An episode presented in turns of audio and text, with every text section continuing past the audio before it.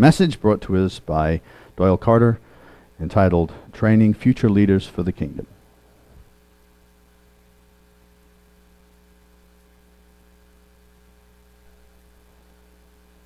Happy Sabbath, everyone.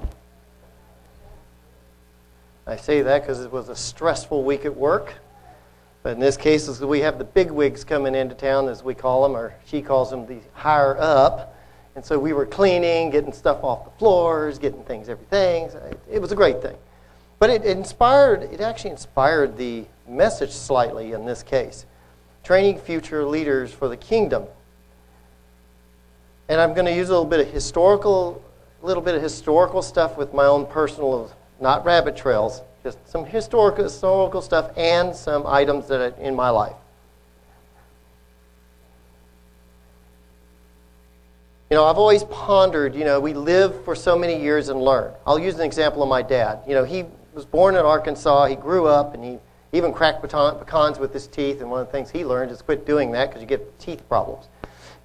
Because he said, you're lucky. You haven't gone to the dentist hardly at all. And it's like, yeah. And he said, you know why I've gone to the dentist? When I was young, about twelve, we were watching Battlestar Galactica or whatever, but, you know, back in the fifties, on our, our land, we had pecans, and he would stick them in his mouth and crunch them, and didn't realize that was hurting his teeth. Something to learn in the past. But he grew up. He's now heading toward an age. We'll let it go at that. He's been an engineer. He's been you know, an engineer. He's raised me. I feel sorry for him right there. That's a joke. I'm ju- but, you know, having kids is a challenge. It doesn't matter which kids. They're ornery. I mean, just watching kids in general. It, some are good. Some are awesome. And then some are just honored. That's the way it is, and got to work with them.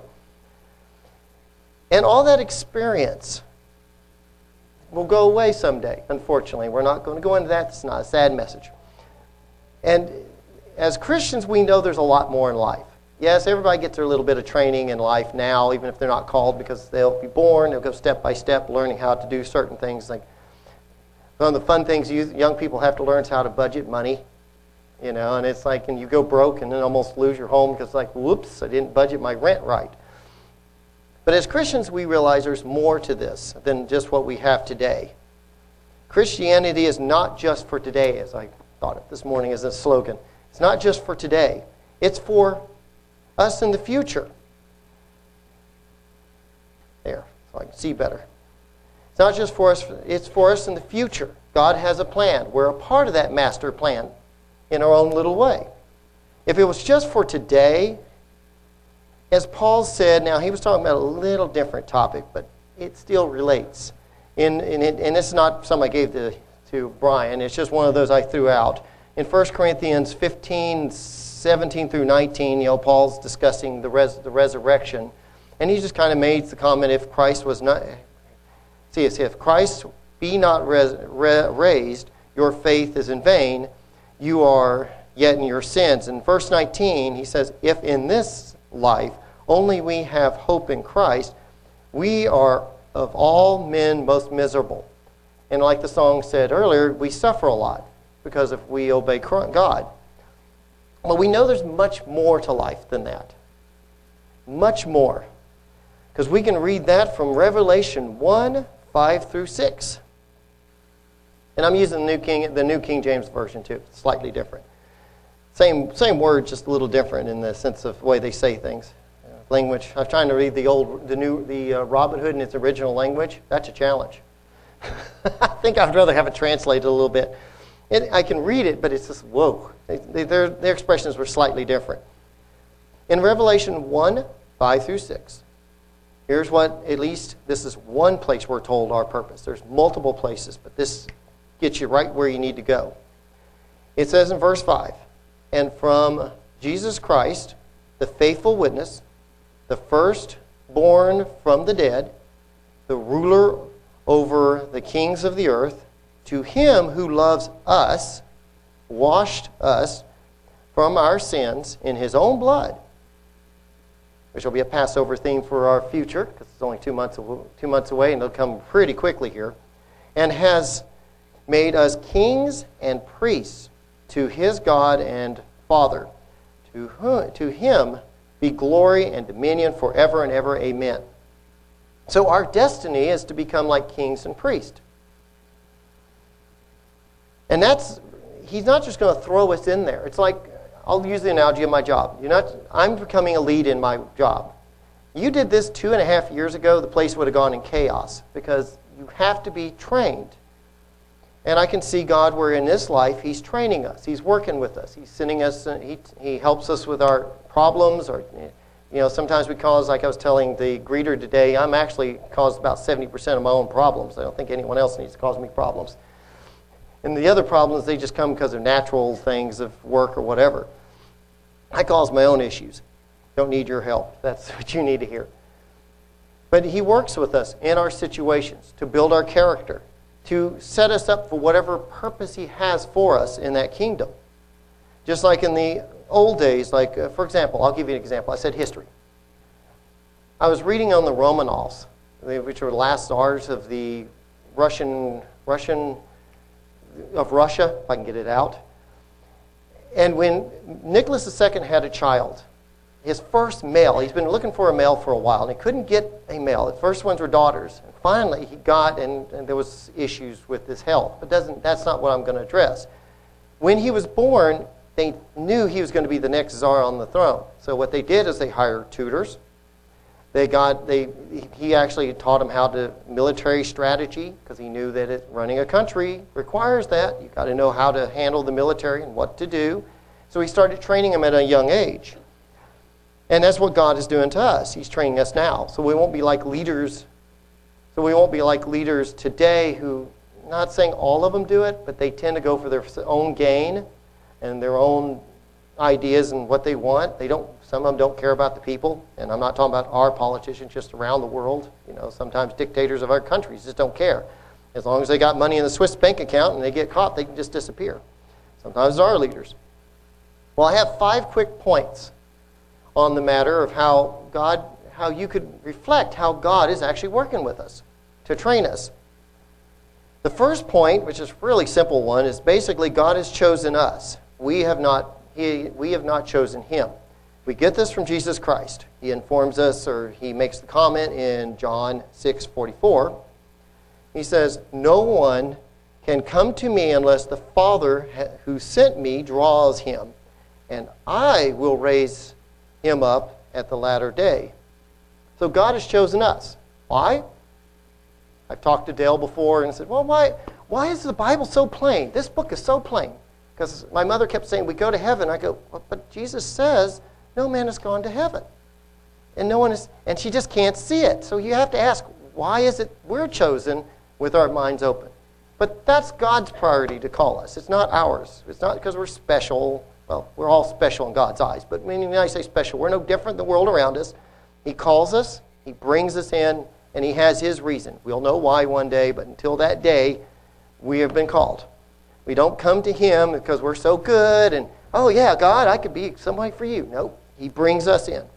I've had someone say that, that I'm good. That's why God, I go to God. Like, uh, nah, it didn't work that way. It doesn't work that way. Just like Paul. You know, Paul persecuted the church, and then at the end he blinded him for three days, and instead of being that guy who persecutes the church, suddenly he did a flip-flop. He just all of a sudden, he was the, he, now he wrote most of the epistles in the New Testament. The second point of how we can see God is working with us, or, or how he's training us, is God has given us gifts or talents, however you want to relate that, and has assigned us responsibilities in the church. They, and in qualification of that, sometimes we don't do as much at first because we're like reserve guard. You know, like we like recently at work got to see the helicopters go by with the reserve guard. They're not always out there, but we are there with our talents ready whenever it's, we're called to do so. In Romans, Paul addresses this with the Romans. In Romans twelve, four through eight. Romans twelve, four through eight. Paul wrote to the Romans saying, "For as we have many members in one body, but all the members do not have the same function. So we, being many, are one body in Christ, and individual members of one another. Having then gifts differing according to the grace that is given to us, let us use them. So we're called to use our gifts, we're all, and we are given gifts. And then he goes through a, a small a sample like if prophecy, let, let us prophesy in the proportion to our faith.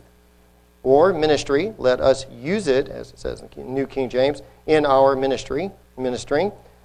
He who teaches in teaching, he who exalts or, you know, encourages in encouragement or uh, exaltation, he who gives with liberty, he who leads with diligence. So you don't be lazy if you're a leader, you go out and be diligent. He who shows mercy with cheerfulness. And you can actually fit some of these, like mercy. You know, if somebody comes to you with something, instead of gossiping it all over the place, and they're really trying to change, you encourage them, you give them a little mercy, say, hey, this, you know, like Christ would say, clean up your life. We also see this in First Corinthians twelve, six through eleven. I'll give everybody a chance. Six, First Corinthians twelve, six through eleven. Paul again addresses the same general theme. And there are diversities in activities, which is true in the church.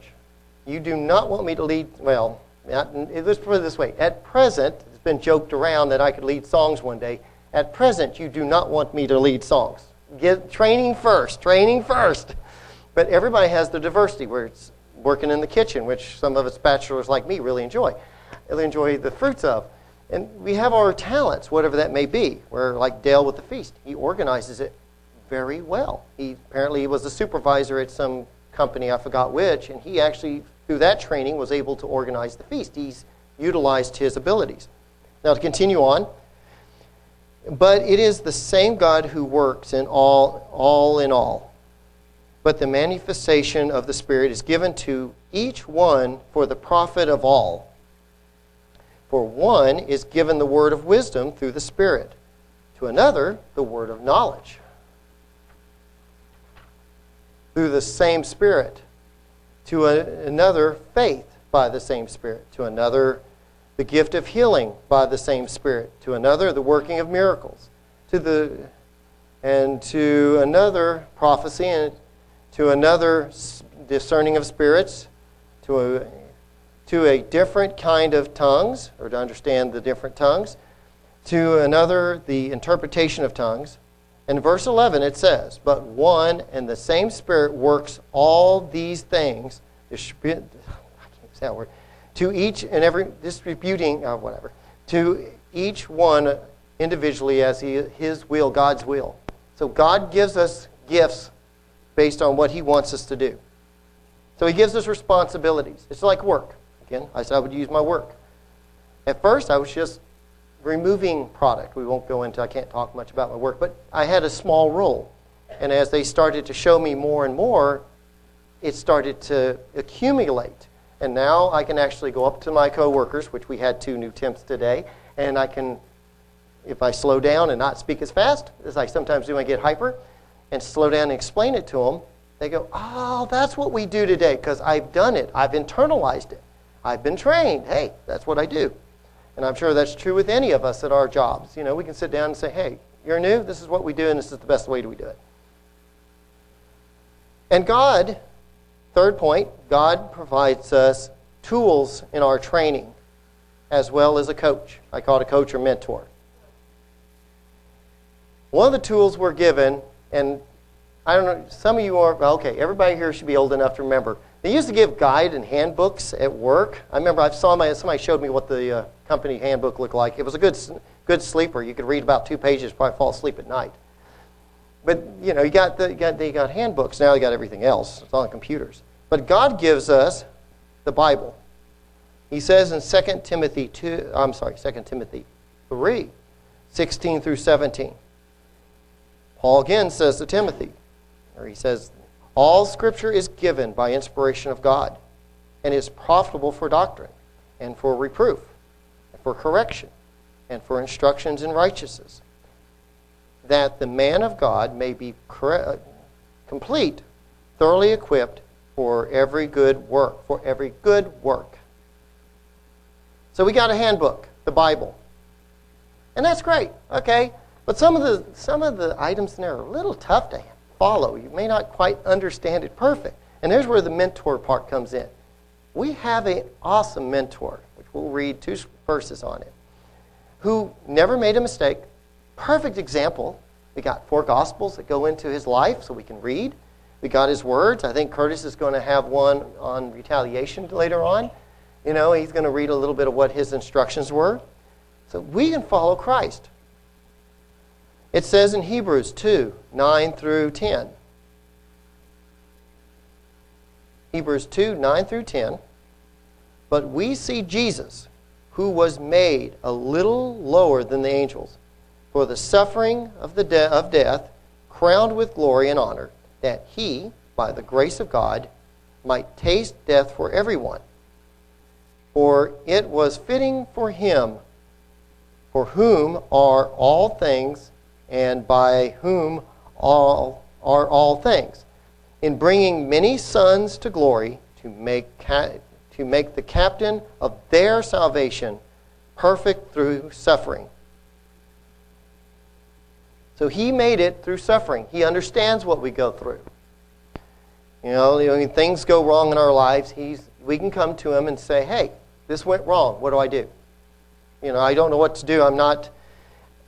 And through that, through us learning how he handled it, we learn how to cope with life, which we can instruct later. This will be another point. And he's a captain, just like a ship, like somebody who would run a ship. You know, there's several pins, or an army who would go out and say, go do this, go do this, go this. He helps us, guides us. We see in Hebrews four, fourteen through fifteen. Hebrews four, fourteen through fifteen.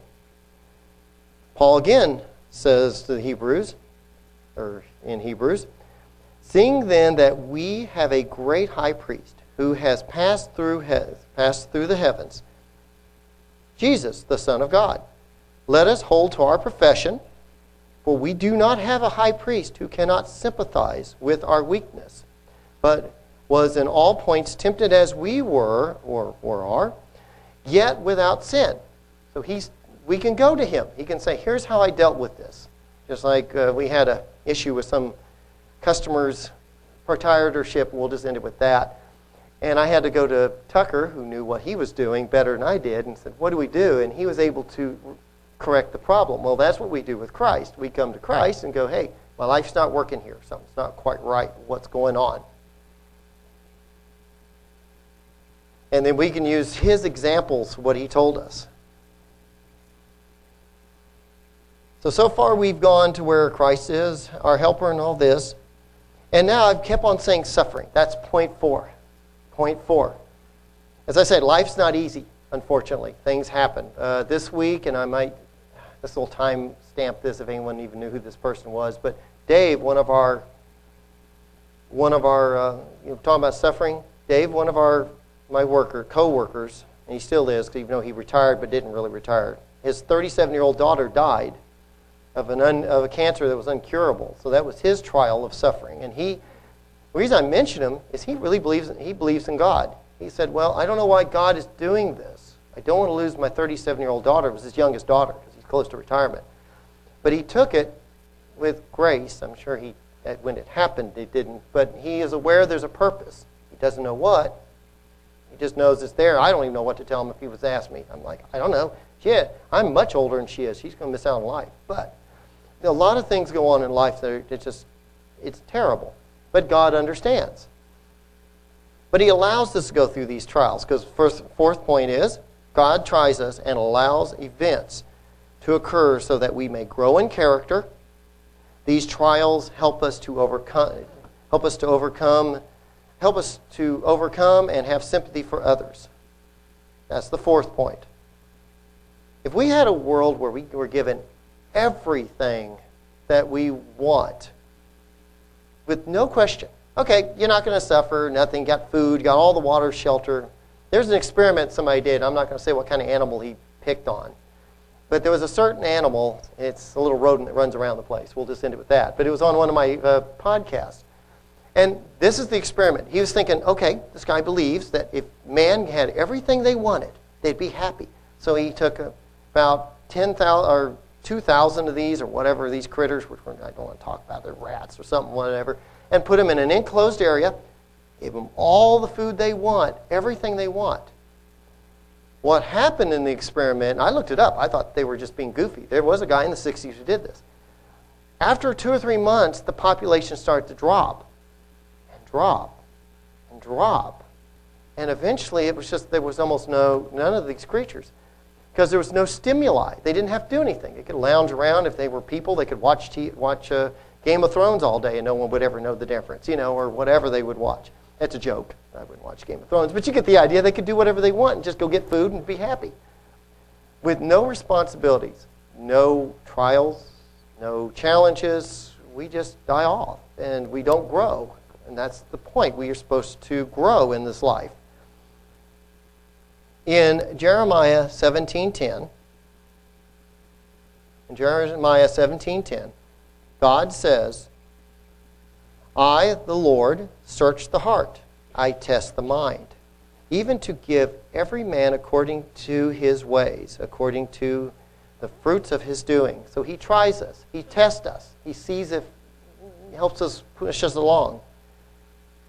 We know it's a good thing because John says, or James said, James one, two through five, my brethren, count it all joy when you fall into various trials, knowing that the testing of your faith produces patience. And boy, does it produce patience.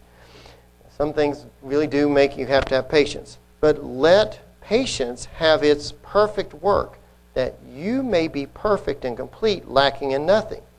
I like the next verse. I kind of already touched on it. In verse five, it says, if any of you lack wisdom, let him ask of God, who gives all liberally and without reproach, and it will be given to him. So if we do lack wisdom, and we do lack what we need, we can come to God and say, hey, I don't know what to do, like I said. And he doesn't snap at us. I've had people who snap at you. You know, they'll try to train you, and you'll say, but what is this? And they'll go...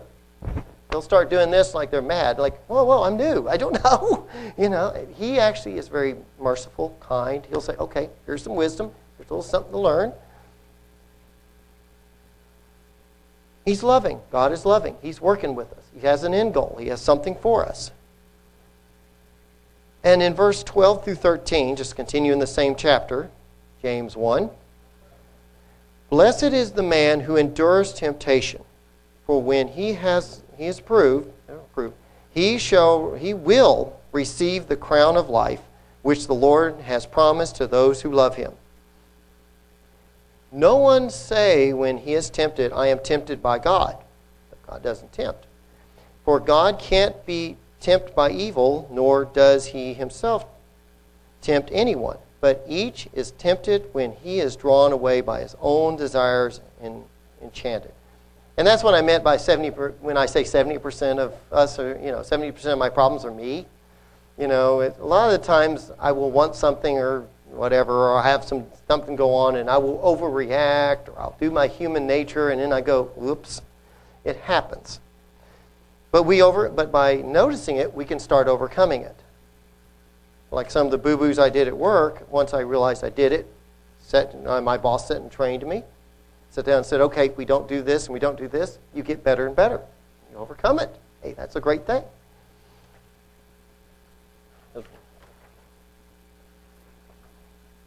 The fifth point is not, this is not all for yourself. So I focused everything toward us at the present time on our character and what we need at our training. Now comes the other side of the coin. Remember I said we're kings and priests, or we're going to become kings and priests. Priests were examples to the people. They were to teach the people what they need to do. Kings are, even though our leaders don't do good examples, kings are supposed to be good examples to the people. That's why David every now and then had his problems when his human nature took over. And even though he's a man after God's own heart, he had his issues. And I can't wait to meet him, even though I sound like an awesome guy, to be honest. But, you know, he was still an example to his people. And so are we. Because I was told by somebody who teaches, and it wasn't Barnabas in this case, or somebody, I forgot who, it was someone in the church. They said, if you can teach someone, You are you in order no, I'm sorry. In order to teach someone, you must also internalize what you know to be able to tell someone else, because otherwise you can't do it. Well, it's Jesus commissions us to teach others. Matthew twenty-eight, eighteen through twenty. We all know this. And Jesus came and spoke to them, the disciples, saying, "All authority has been given to me in heaven and earth and on earth. Go therefore and make disciples of all nations, baptizing them in the name of the Father and of the Son and of the Holy Spirit, teaching them to observe all things that I have commanded you. And lo, I am with you, I am with you always, even unto the end of the age." So we're to go out. We're to show your neighbors. They may not understand. I don't know how much my mom understood when I showed her what she did, but she kind of nodded her head like, mm, okay, makes sense. Didn't agree, but, you know. But she, it made sense. And then, but in order to show her, you had to live it. You had to actually, had to actually live it and read it and read the Bible and follow your own training pattern.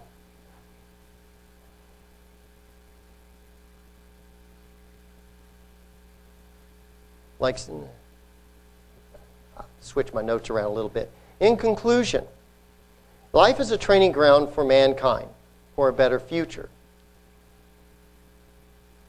Now, some are being trained, and even though they're not being called yet, they'll have some training. Like I said, you know, we start from nothing. And like I said, I'm, at the present time, I'm reading the uh, Battlestar Galactica from nineteen seventy-eight, and now reading the books, I'm looking at it as a fifty-year-old, not as a twelve-year-old. twelve-year-old, it was just, you know, ships going around going pew, pew, pew, shooting each up, shooting Cylons up and all that. Now that we read the books, I actually am seeing a lot of where he got his ideas. So you learn in this life. But for Christians, for us who follow Christ, we are called to a higher purpose in this life, to be first sons, sons of God, or daughters, however you want to take it, and a part of the kingdom that will be coming around the corner. He has set in motion and plan to train us to, into positions of king, priest, and whatever else he has. That's what he mentions. First, he calls us. So we're called, so we know that we have a purpose. At the present time, are we being trained? We, he provides us talents. Each individual one of us talents, and he can even move those talents around, I'm sure. But he gives us talents that we can benefit the church, whether it's teaching the classes, cleaning the church. You know, I joke about the janitor, not important. Well, he has his place too. Without that, the church isn't back in its normal place. You know, it's, I joke, but I understand. And if you didn't have people like at the feast who move tables to help get, because it, for those who don't understand, in Branson, we eat out and where we actually meet. And one thing Dale and I have now started to do is encourage others to help, like put the tables out and put them back and give them a point. And it's nice to see the young people get out there and help too. That's awesome, you know, get future leaders. We're given, and also as far as that, we're also given knowledge and wisdom through the Bible. And not just that, but from his own son, Jesus Christ, as a mentor and as a coach. We're tried and tested to improve. We're tried and fun. And we're encouraged to, te to teach others. So that gives us a chance to learn, internalize, and then we go out to our neighbors, even if they don't fully understand. You can explain it to them. Because there's, what I meant when I was going to flip this around, Steve had a really good sermon last week, or one couple of weeks ago, about us overcoming. There's a bonus for us overcoming. I mean, you think of it, Revelation. Revelation uh, two through three. You know, it won't be like today where you get older and you just, the wisdom goes away because you pass on. No, you're promised eternal life.